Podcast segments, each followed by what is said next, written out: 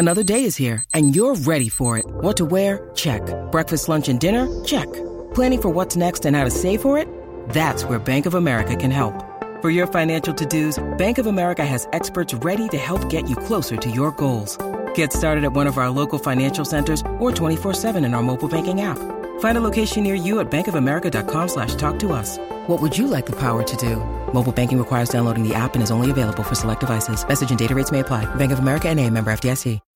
When you need mealtime inspiration, it's worth shopping Kroger, where you'll find over 30,000 mouthwatering choices that excite your inner foodie. And no matter what tasty choice you make, you'll enjoy our everyday low prices, plus extra ways to save, like digital coupons worth over $600 each week. You can also save up to $1 off per gallon at the pump with fuel points. More savings and more inspiring flavors make shopping Kroger worth it every time. Kroger, fresh for everyone. Fuel restrictions apply.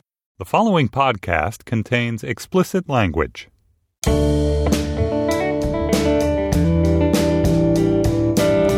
I'm Stephen Metcalf, and this is the Slate Culture Gabfest new theme song edition. It's Wednesday, December 31st, 2014. Happy New Year, Dana.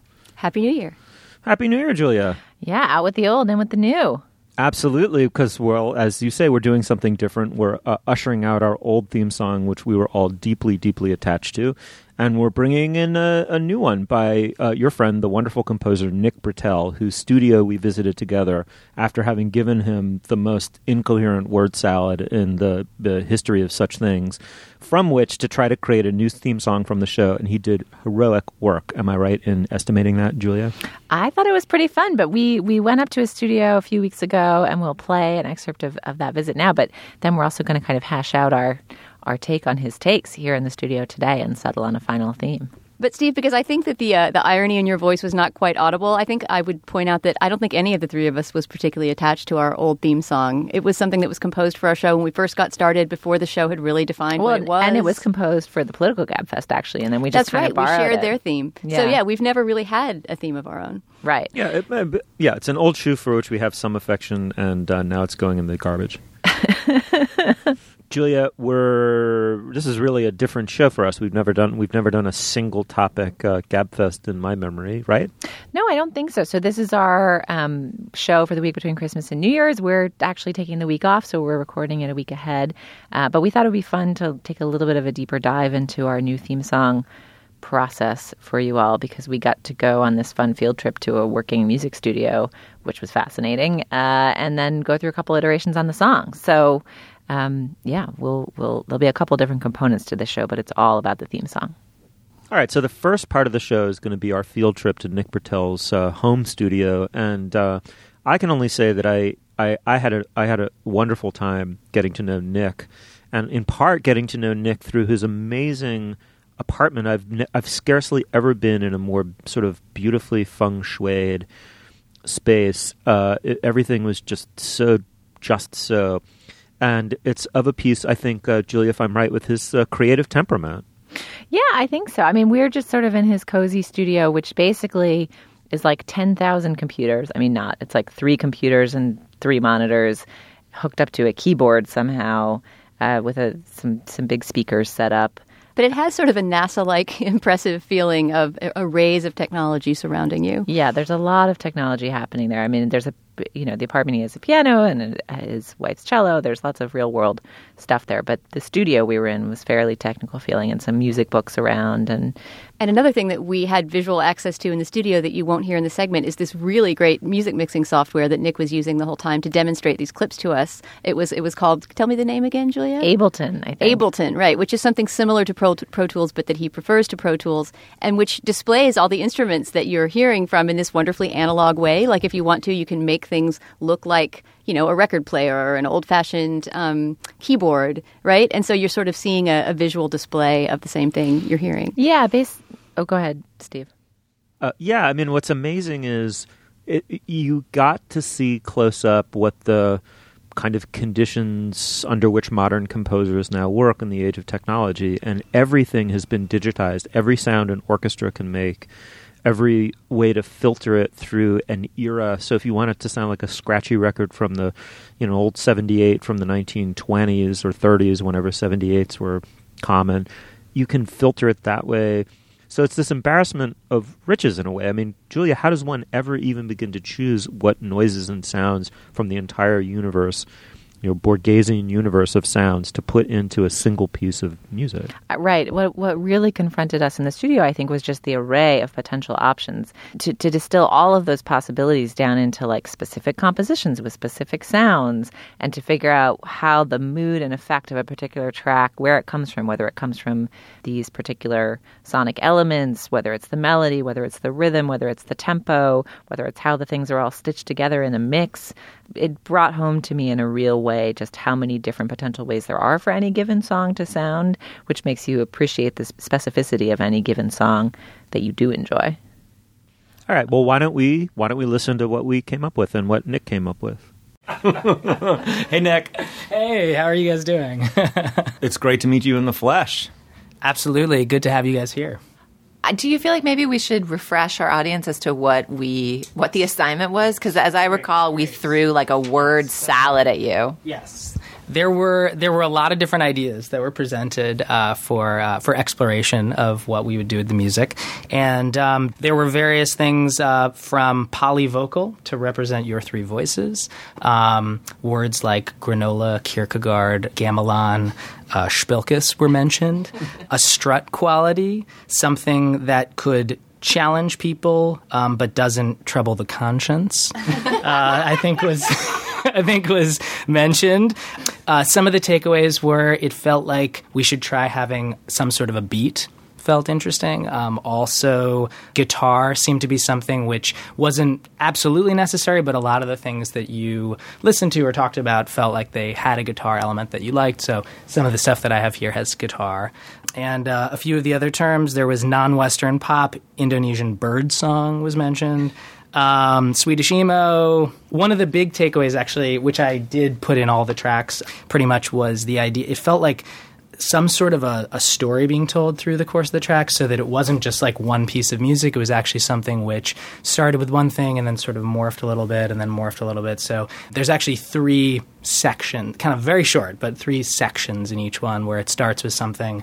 Many of them start with something that's almost in the vein of what you had mentioned, Dana, the uh, the sort of like cinematic, you know, like an old kind of jazz piano a little bit, and then it morphs into something, and then it morphs into something with a beat. So there's various things there that uh, that happen. There's like an evolution in the tracks on a scale of one to ten, how bananas was this creative brief? Like that was a, that was like a lot of different adjectives and words that we excitedly threw at you on a scale of one to ten, I would put it maybe at like a like a solid seven. It wasn't. This wasn't a ten. I've 10, 10 is is hard to attain, but uh, but it was a seven. I think just because uh, there was a variety of different uh, directions, and uh, because of that, that actually led me to make quite a few different tracks. Actually, just because I think to some extent, instead of just me going off and making one thing that somehow amalgamated, you know, all of these things felt very difficult. So was it was it was not unchallenging. Shall we hear one of the tracks? Sure, let's get going.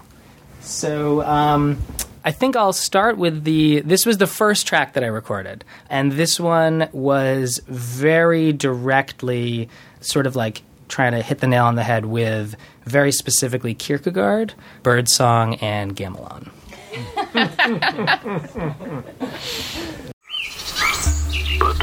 passionate sense of the potential, for the eye which ever young and ardent seeks the possible. Pleasure disappoints possibility never. And what wine is so sparkling, what so fragrant, what so intoxicating as possibility? Oh my god. We've brought the podcasting revolution to a close in one fucking theme song. Wait, so whose voice was that reading? That's actually the- me. That's actually me reciting Kierkegaard, and I, I manipulated my voice a little bit so it sounded a little you know different from my voice. It's it's pitched lower, um, but uh, but yeah, that was um, so that was definitely intended uh, with you know a sort of lighthearted uh, look at the theme, at the theme music. That was not, um, but uh, but yeah, that's uh, that's a combination. That's actual bird song. Um, that's uh, that's a, a, a sample of, of bird song that I found, and then um, there's There's some gamelan layered in. There's two gamelan layers there, um, and then there's me reading Kierkegaard. And there's also um, there's also some vinyl, you know, uh, that I added in here. This sort of sound. So actually, if you can see, this is like some of the sounds individually. You can hear like this is here's the Kierkegaard. But for the passionate. And here's the quote, actually. If you Where want. was the passage It's from either or. There you go. So. So there you go. So that was the first. Uh, that was that. I was calling that Slate Kierkegaard. Um, now here are some of the uh, actual music tracks. this is an early idea that I actually had that was um, multi-part. So it starts with an old-sounding sort of piano that I made sound like an old recording. Then it morphs into some gamelan, and then it goes into a rock beat. Actually, that was more upbeat and uh, had a very uh, sort of positive feeling that felt like similar to the, some of the rock beats that you guys had mentioned. So I'll play this one.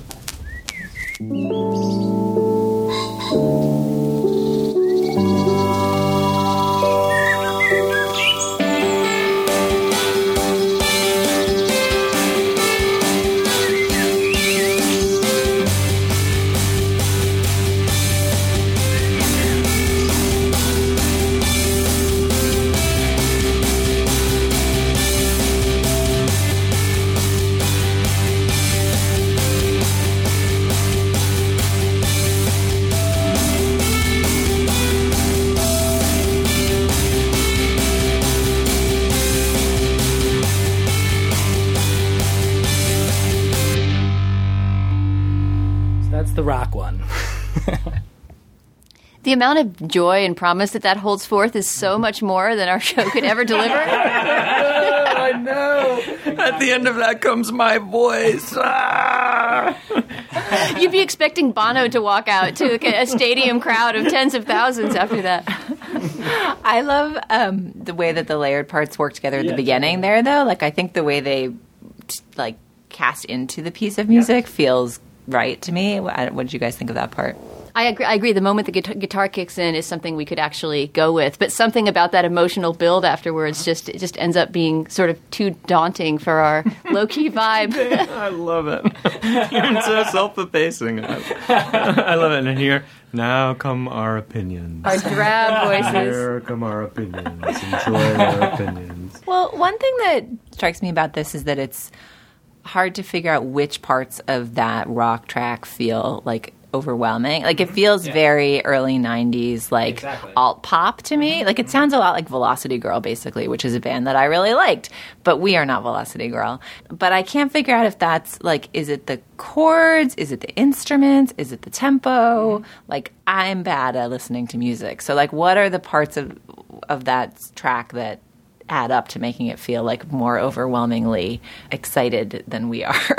yeah, and actually, I, I sort of anticipated that because this was a, this was a very early version I did to show just taking away like looking at some of the comments specifically and being like, well, what I write. But I did feel that maybe it was a little too you know up and a little too kind of like rear and to go kind of a thing. So the types of things that I think you would then change, you know, if you liked the the tonal colors and the palette of sounds. Like if you like rock guitar and you like the beat, you could lower the tempo, which changes things a lot. You could also uh, change the types of chords and harmonies that are used. So I did a version of that where actually I took that same track and then um, recalibrated a bit where it still starts similarly with the first two elements uh, with the piano and then it goes into a sort of transition thing. But then the guitar part that comes in isn't quite as uplifting in a sense. It's not as happy. It's not as sort of like, you know, skies are, you know, bright, you know, everything. Here we go. You know. So um, I'll play you that one now. And this one, so what I did was actually uh, musically,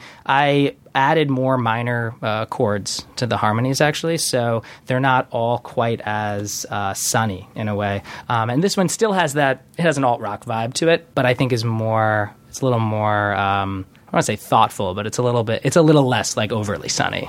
So here's this one.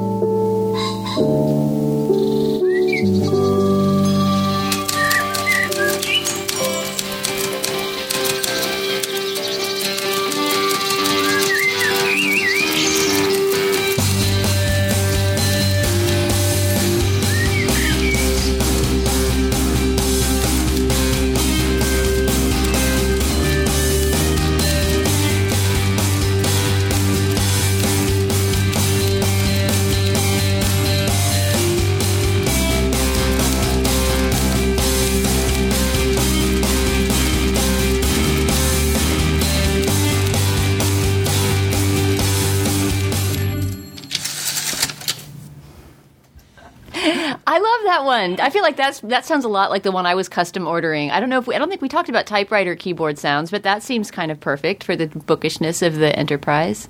I thought that was a, a, a fun little addendum to it to have an actual typewriter that actually is going through the whole. it, it's playing underneath the entire rock track. um, sound to anyone else like? Is it reminiscent a little bit of three goth kids planning a murder? or is that just me? That seems appropriate enough to me. I was getting like a Tim Burton goes to a rock show vibe. There's something about the the melody felt a little like, ooh, magical, strange things are about to happen. but um, but yeah, so that felt the chords felt different. It felt slightly slower, or did just the chords make it sound slower? Um, interestingly, I think this one is a little bit slower. I did that consciously, and also um, there are a few different uh, instruments on this one. I added a there's a subtle rock organ mixed into it that does that kind of melody that you uh, noticed, and also there are different. There's actually some different guitar sounds on that one, and the transition is a little different too. So it was kind of how it led into it was a little very subtly different, but overall it was all about trying to take that like the the emotional resonance of it from being all excited and, and happy into more a slightly more you know uh, contemplative place. That one to me the most had the sound of a whole bunch of different heterodox influences coming together into one melody, which is sort of what I envisioned when you came in to talk to us.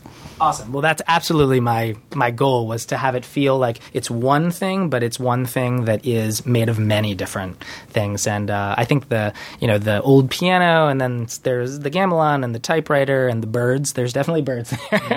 Mm-hmm. um, but uh, I'll go through. There's there's so there's there's more ideas. There's now um, I actually have two more versions. Uh, Nick, before we move on to the other tracks, I, I, thought it would be cool if our listeners could hear some of the um, individual little lines that you added. And I want to describe where we are. So we're in your music studio, which is a room in your house, and it's full of like more computer and speaker equipment than I've ever seen, and a program that I've never seen, which seems to like break out all the different individual lines of these compositions like it's it looks like Excel, like it looks like you're um, like you're doing a budget or something, except it's music. What what is this? A budget of beauty, an aesthetic budget. Yeah. Um, this is so different composers have different programs that they use. Um, uh, I used to use a program called Pro Tools, which I still have, and I do a lot of music mixing in Pro Tools. Uh, but this is a program that I really, really love, which uh, I think uh, many DJs use, but not as many composers use as should. Uh, which this is my plug for Ableton Live, uh, and it is a fantastic program. It's unbelievably fast. It's unbelievably powerful, um, and it lets you. Uh, it's it's you know so what we're looking at is it's basically uh, this is a visual display of all of the different uh, audio tracks in the recording, and what you can do is each of these channels is one of the sounds and you can look at each of these and you can solo them and you can see what the sound is. You can see the different types of effects or plugins that I'm putting on it. So, as an example here, let's look at uh, this old piano. So, this here's the old piano sound soloed.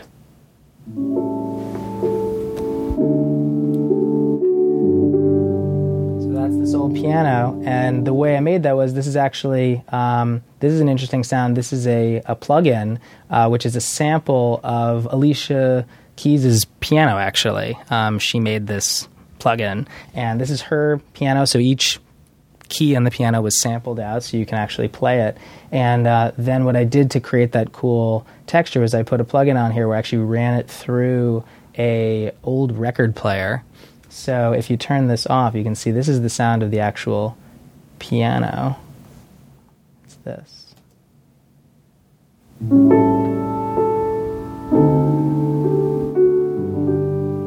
Which is still nice, and I put some various effects on that, but then if you put it through the record player now, there you go, yeah. So that old sound to give it that sort of ni- and you can even see this this record player sound is from I believe this is 19 that's a 1960s sort of record player that's run through. And then each layer represents something different. So here's the the vinyl sample which I made right there. So that's actual just record player vinyl and uh, here's the organ that I mentioned that comes in later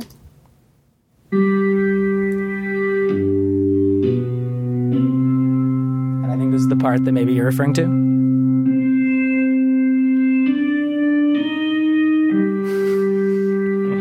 And then there's actually a small guitar underneath that one, just to give it a little texture. So you can see these two.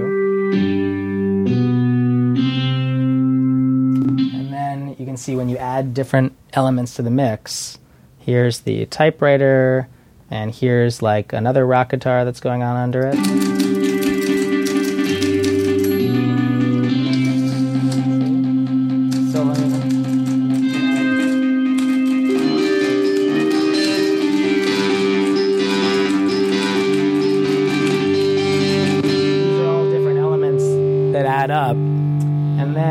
Actually play the whole thing together, you hear the sort of.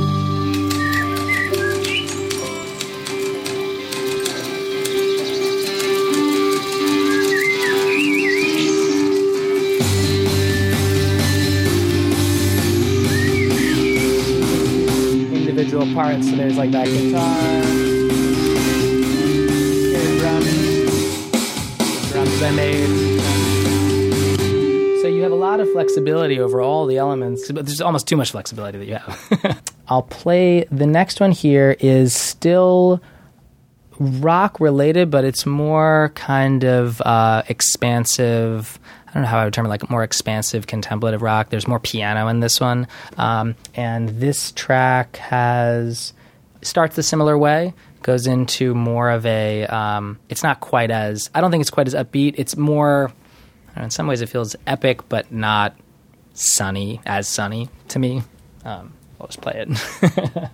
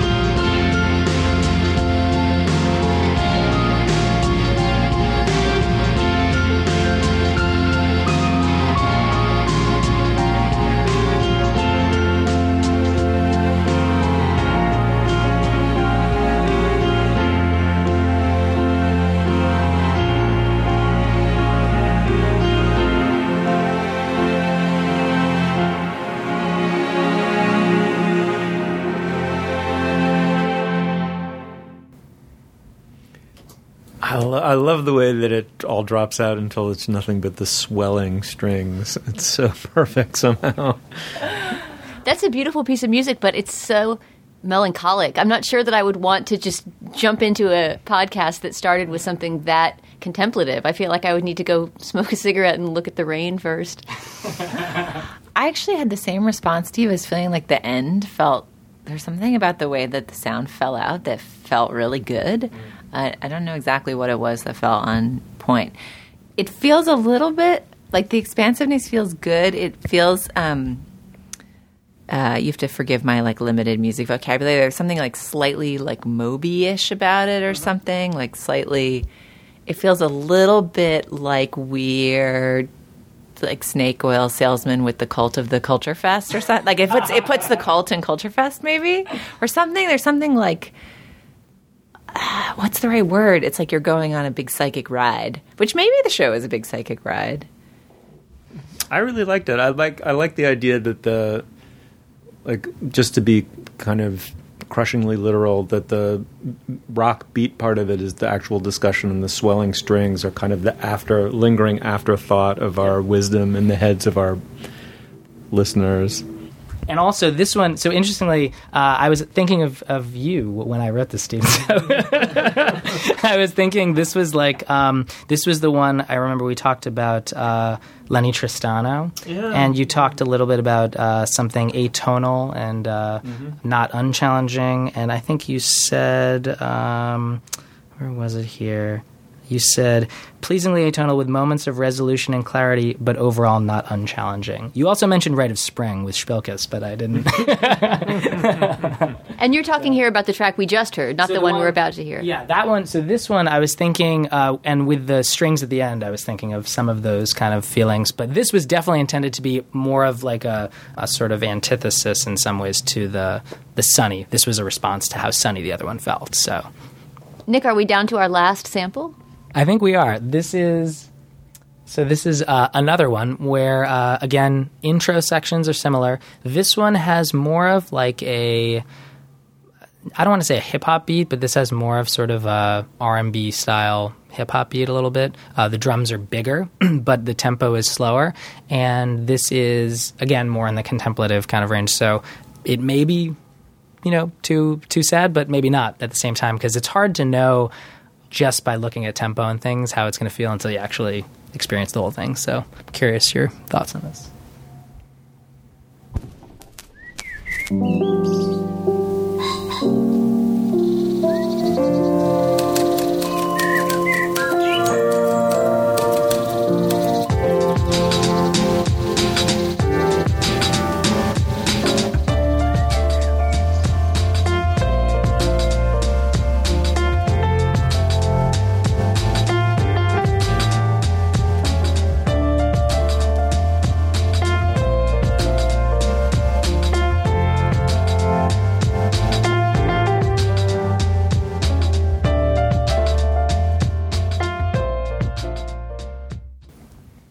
I really like that. May be my favorite.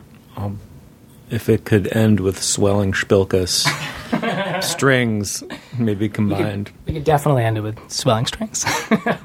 What do you think, Julia? To me, that doesn't capture our, our essence at all. I feel like that, that that's way more like of a loungy experience than I can provide to anyone. I just love that as a piece of music. I think that's the one thing that's hard about listening to these. Like, I feel like I want to play that in my head all the time, but then trying to figure out if that's what we conjure or want to conjure is the harder question.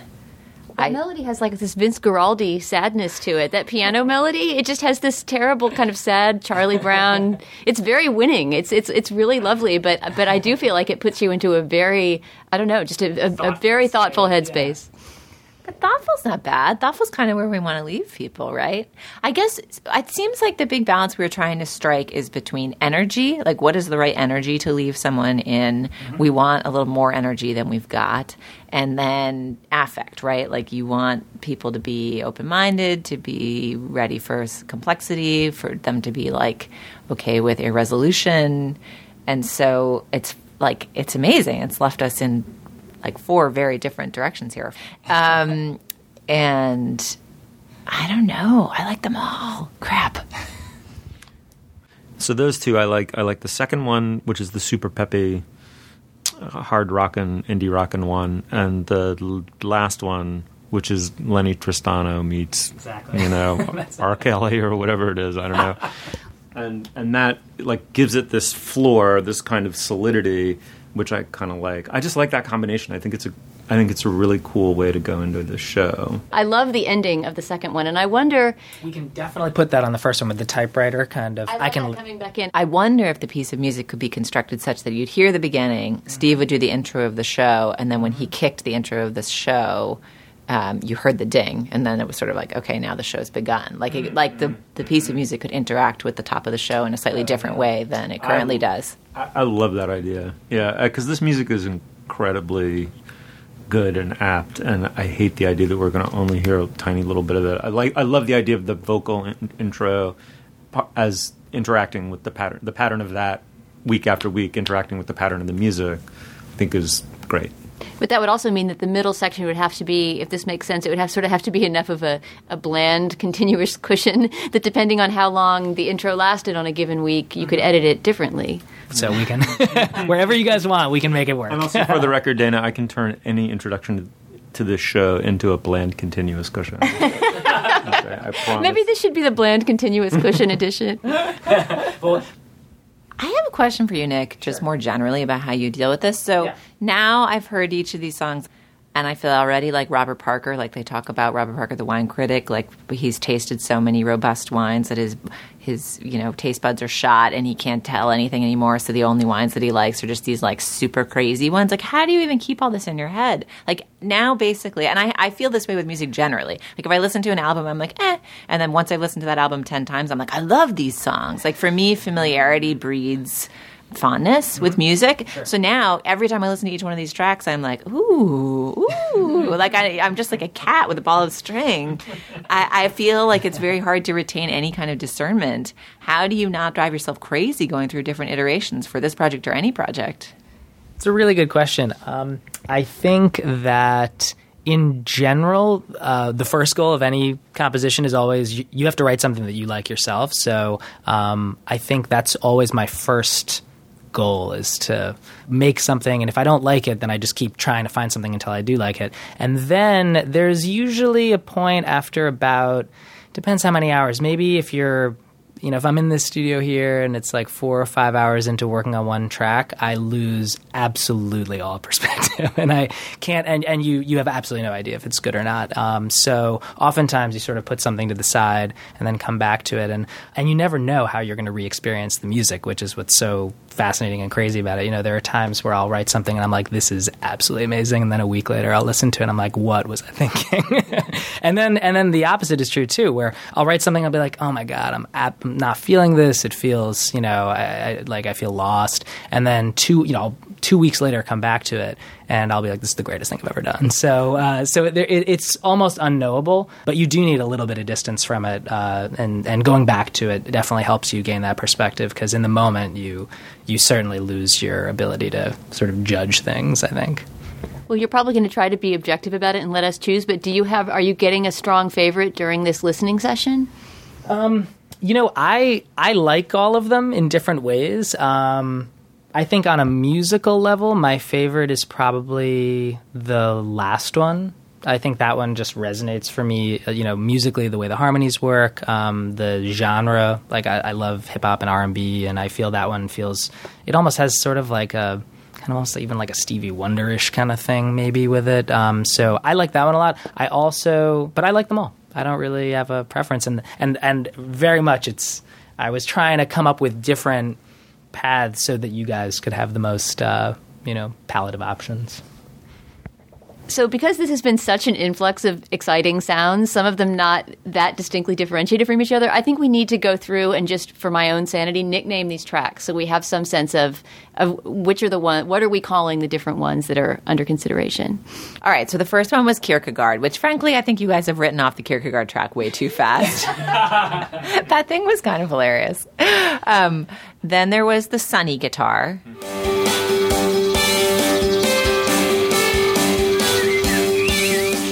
Then there was the melancholy guitar.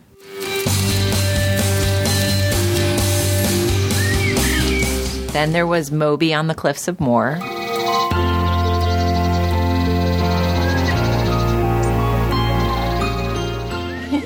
and then there was the R&B law firm.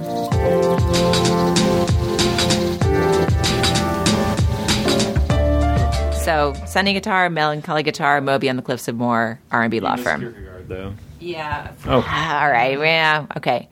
Maybe we should just go with Kierkegaard. We haven't really given that serious consideration. Oh. Not Kierkegaard. Come on. this was all just a long con to get Steve to disavow Kierkegaard. oh, Julia.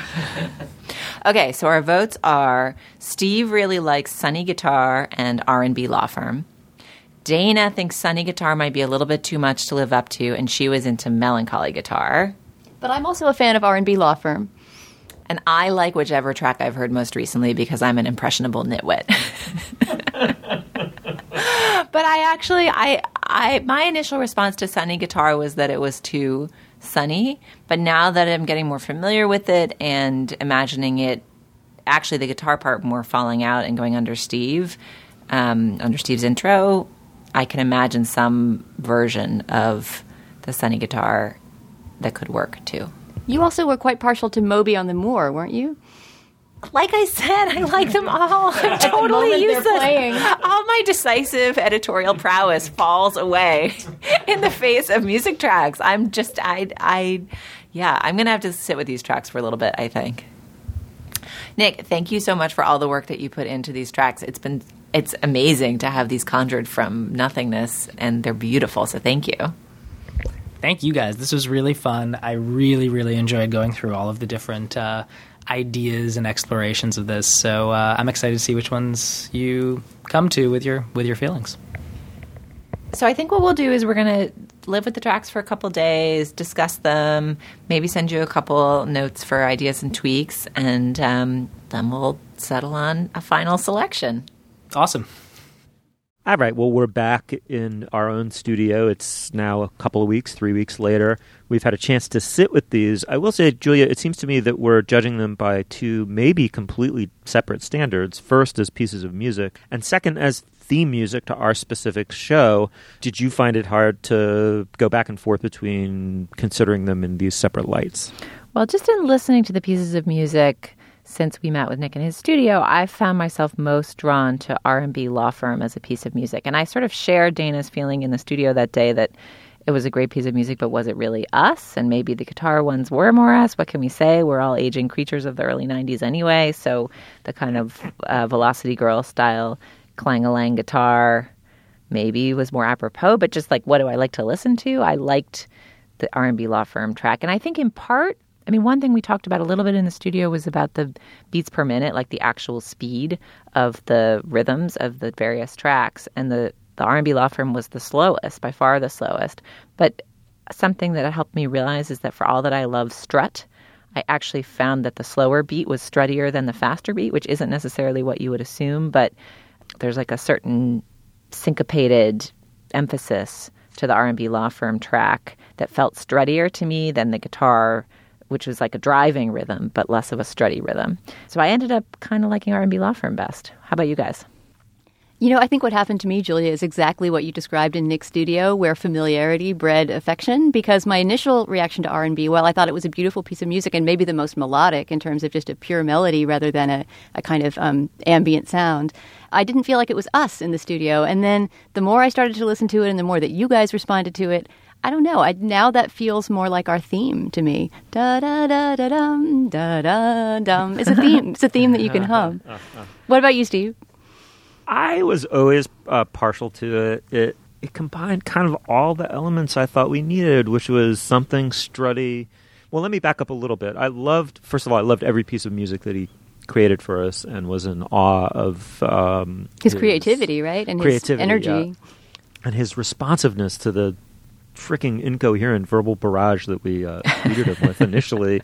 Uh, that that that that was the gar- the garbage we we put garbage in, and out came beautiful music is amazing. But I did think that the driving kind of guitar driven rockers, the happy one and the sad one. I preferred the happy by far. Were too. Uh, you felt as though it was the beginning of the Daily Show or Colbert. There was a live studio audience going like just juiced up and jazzed up, and we would come prancing out on stage, which is not a week to week vibe for us. And um, so, as much as I loved them, I just didn't think it was right for us. I thought the Moby on the cliffs with the sweeping strings was fantastic. I loved the first version of it that we heard, where all of the backing music drops out and you just have the sweep, this Bronte esque sweep of these uh, strings.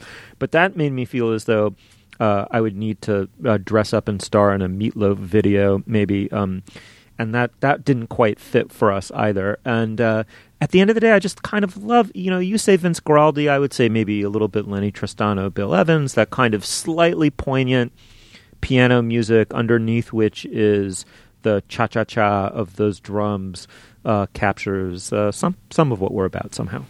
Well, one other thing we asked our producer Ann Heppermann to do to help us understand this is so as as pieces of music, we all kind of evolved a little bit toward R&B law firm, but I definitely wondered if that was just if that was appropriate for our show still. Um, but then we asked Ann Heppermann to just dummy up the top of the show because we realized that you know these are fairly long pieces of music. It's not like we're going to have two minutes of sound before Steve starts talking. Uh, so, actually, what's going to be most sonically important for listeners is the thing that's fairly similar across all of these compositions, which is the little combo of gamelan and birdsong and uh, Danified noises that launches the show. And Steve's going to come in and talk over these various tracks. So, with with all of the tracks still in the running, we had an dummy up a version of Steve talking over the music, and I think that was clarifying too. Why don't we play a couple of those? Should we play st- an old Steve intro uh, tracked over? The um, happy guitar? Yeah, let's cue it up.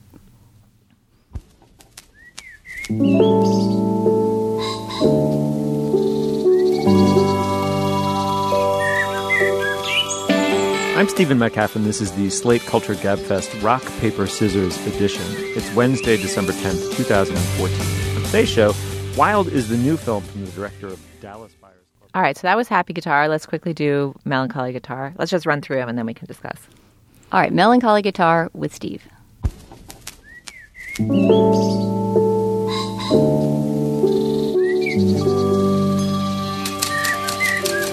I'm Stephen Metcalf, and this is the Slate Culture Gabfest Rock, Paper, Scissors edition. It's Wednesday, December 10th, 2014. On today's show, Wild is the new film from the director of Dallas Buyers Club.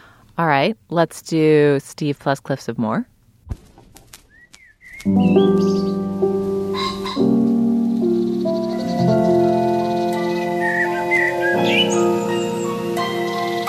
I'm Stephen Metcalf, and this is the Slate Culture Gabfest Rock, Paper, Scissors edition. It's Wednesday, December 10th, 2014. On today's show, Wild is the new film from the director of Dallas. All right, and finally, Steve plus R&B law firm.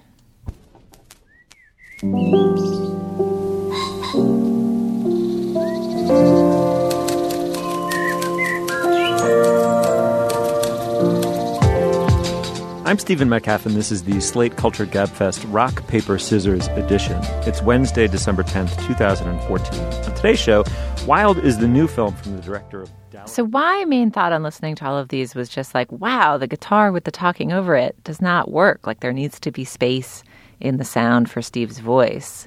And the guitar kind of disappears under his voice and just becomes a vague sonic bed, whereas the theme of, of R&B is really discernible even under his voice. Yeah, you can kind of feel the pace and the rhythm and the melody of it, but it doesn't just feel like we've had to reduce the volume so far that it becomes like a little buzzing drone underneath Steve talking.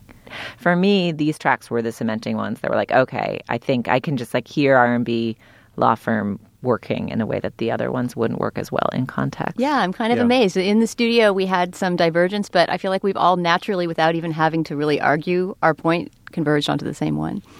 I love the thing that's common to all of them, which is that kind of mnemonic, what will become, I hope, a mnemonic jog at the beginning, a Pavlovian jog at the beginning of them, which is that intro piano, then the ambient sounds, which are birdsong, which is great, and then that one squawk, which to me just is like, yeah, here comes the here comes the Gabfest.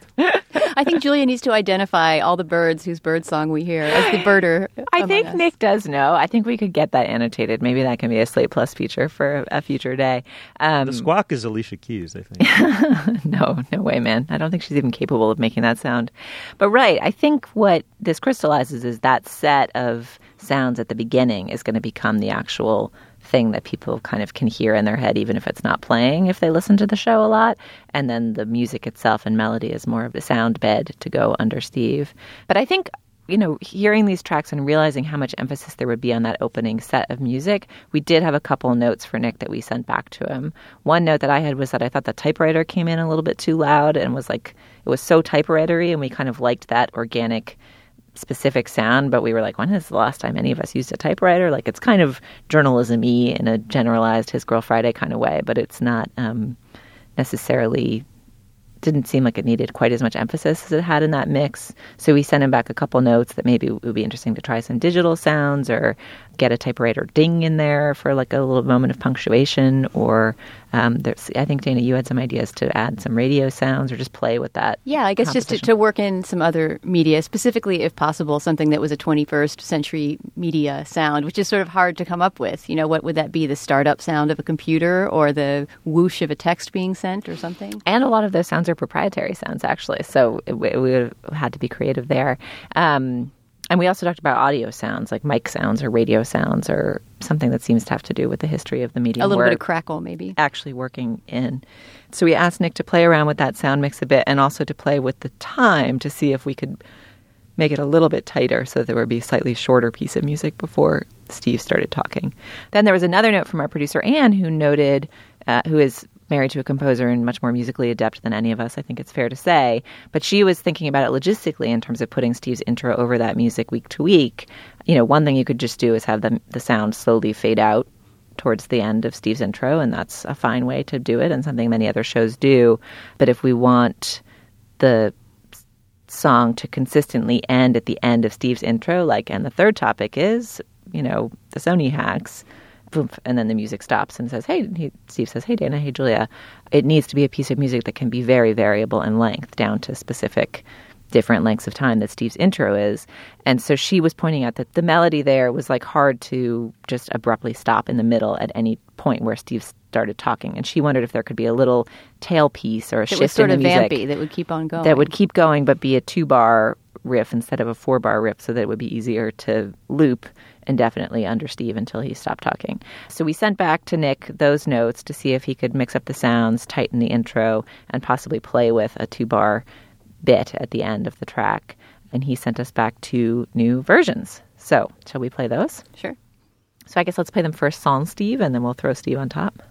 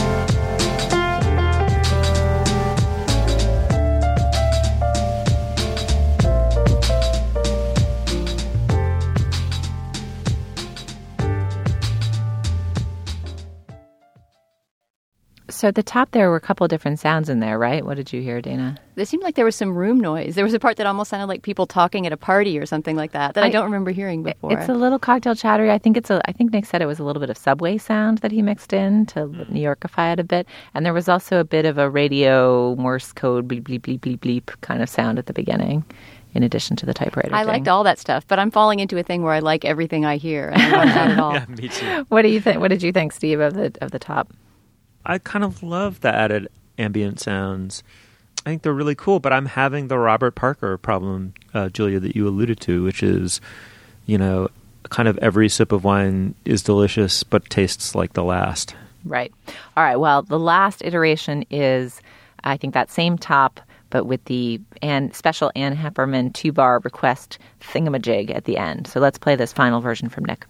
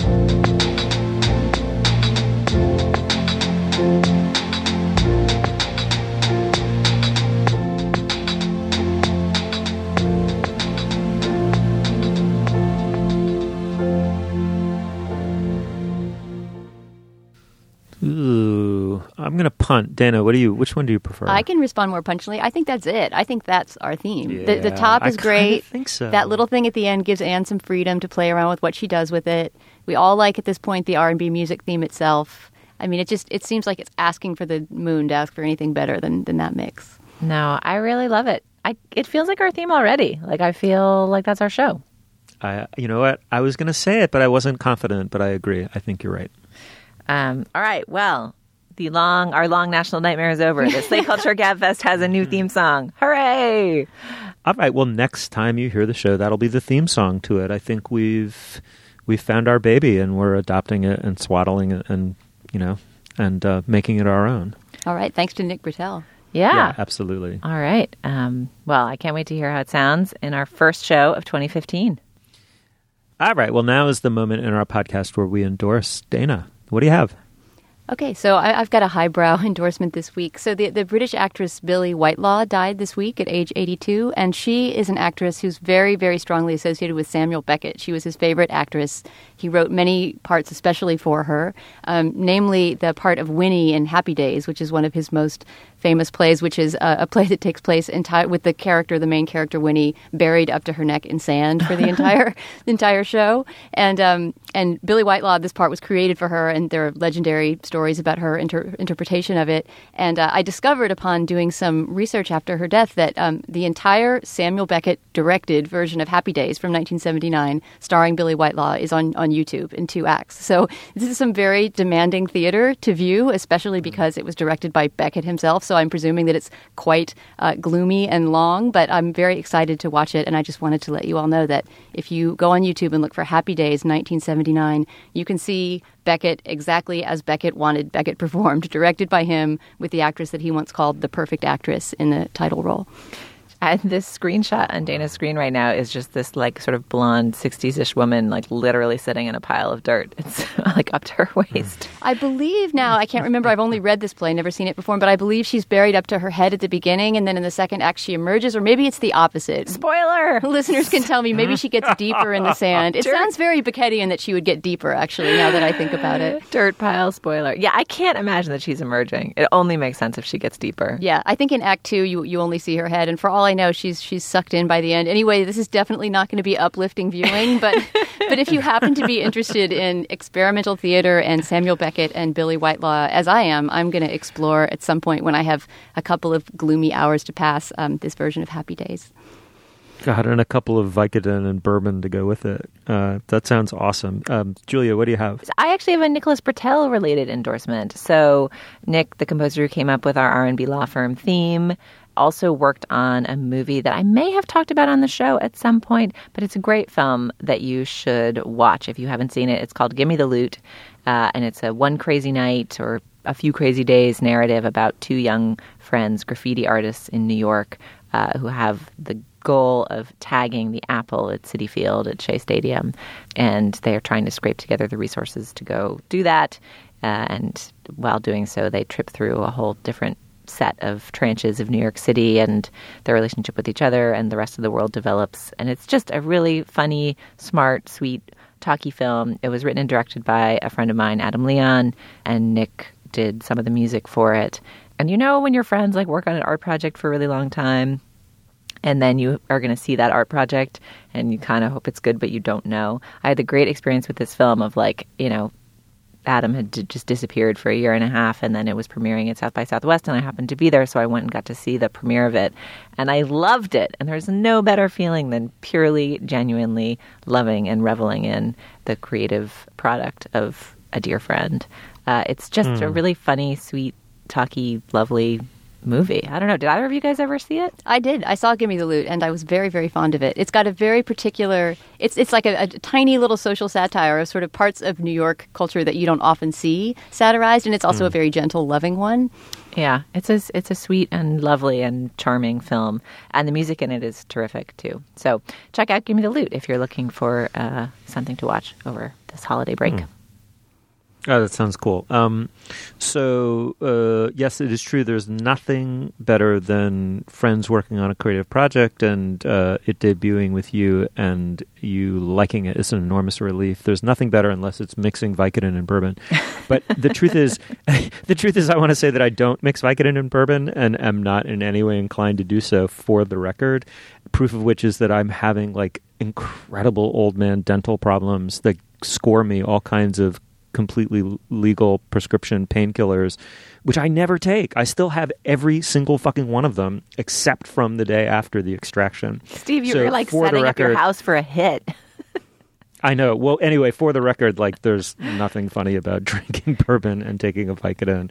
So shame on me. And to prove it, I'm going to endorse the band The War on Drugs, which is I know they've been around for like eight or nine years, and everyone's already discovered them eight times over before I did. But that's the thing about being a toothless old man; it comes to you late, but in the form of uh, wisdom and and um, and ethereal delight. I love that band. I really like them. I, I mean, I've heard about them for years, but now I'm finally getting into it. I think their music is great. Tell me I'm right. Tell me I'm wrong. Send us an email, and then also there's a great Springsteen unexpected Springsteen cover that I came across YouTubing it the other day, which is Jarvis Cocker, uh, formerly of the Britpop band Pulp, does a cover now live uh, very often of State Trooper, the Springsteen song, which is, I mean, you can be the most devoted, you know, anti-Springsteen zealot, and I think you'd have to admit that. Nebraska is a great album, and State Trooper is just a harrowing cut from that record. And Jarvis Cocker does it really well. It's on YouTube. Check it out. All right. Uh, thanks, Dana. Thanks, Steve. Thanks, Julia. Thank you.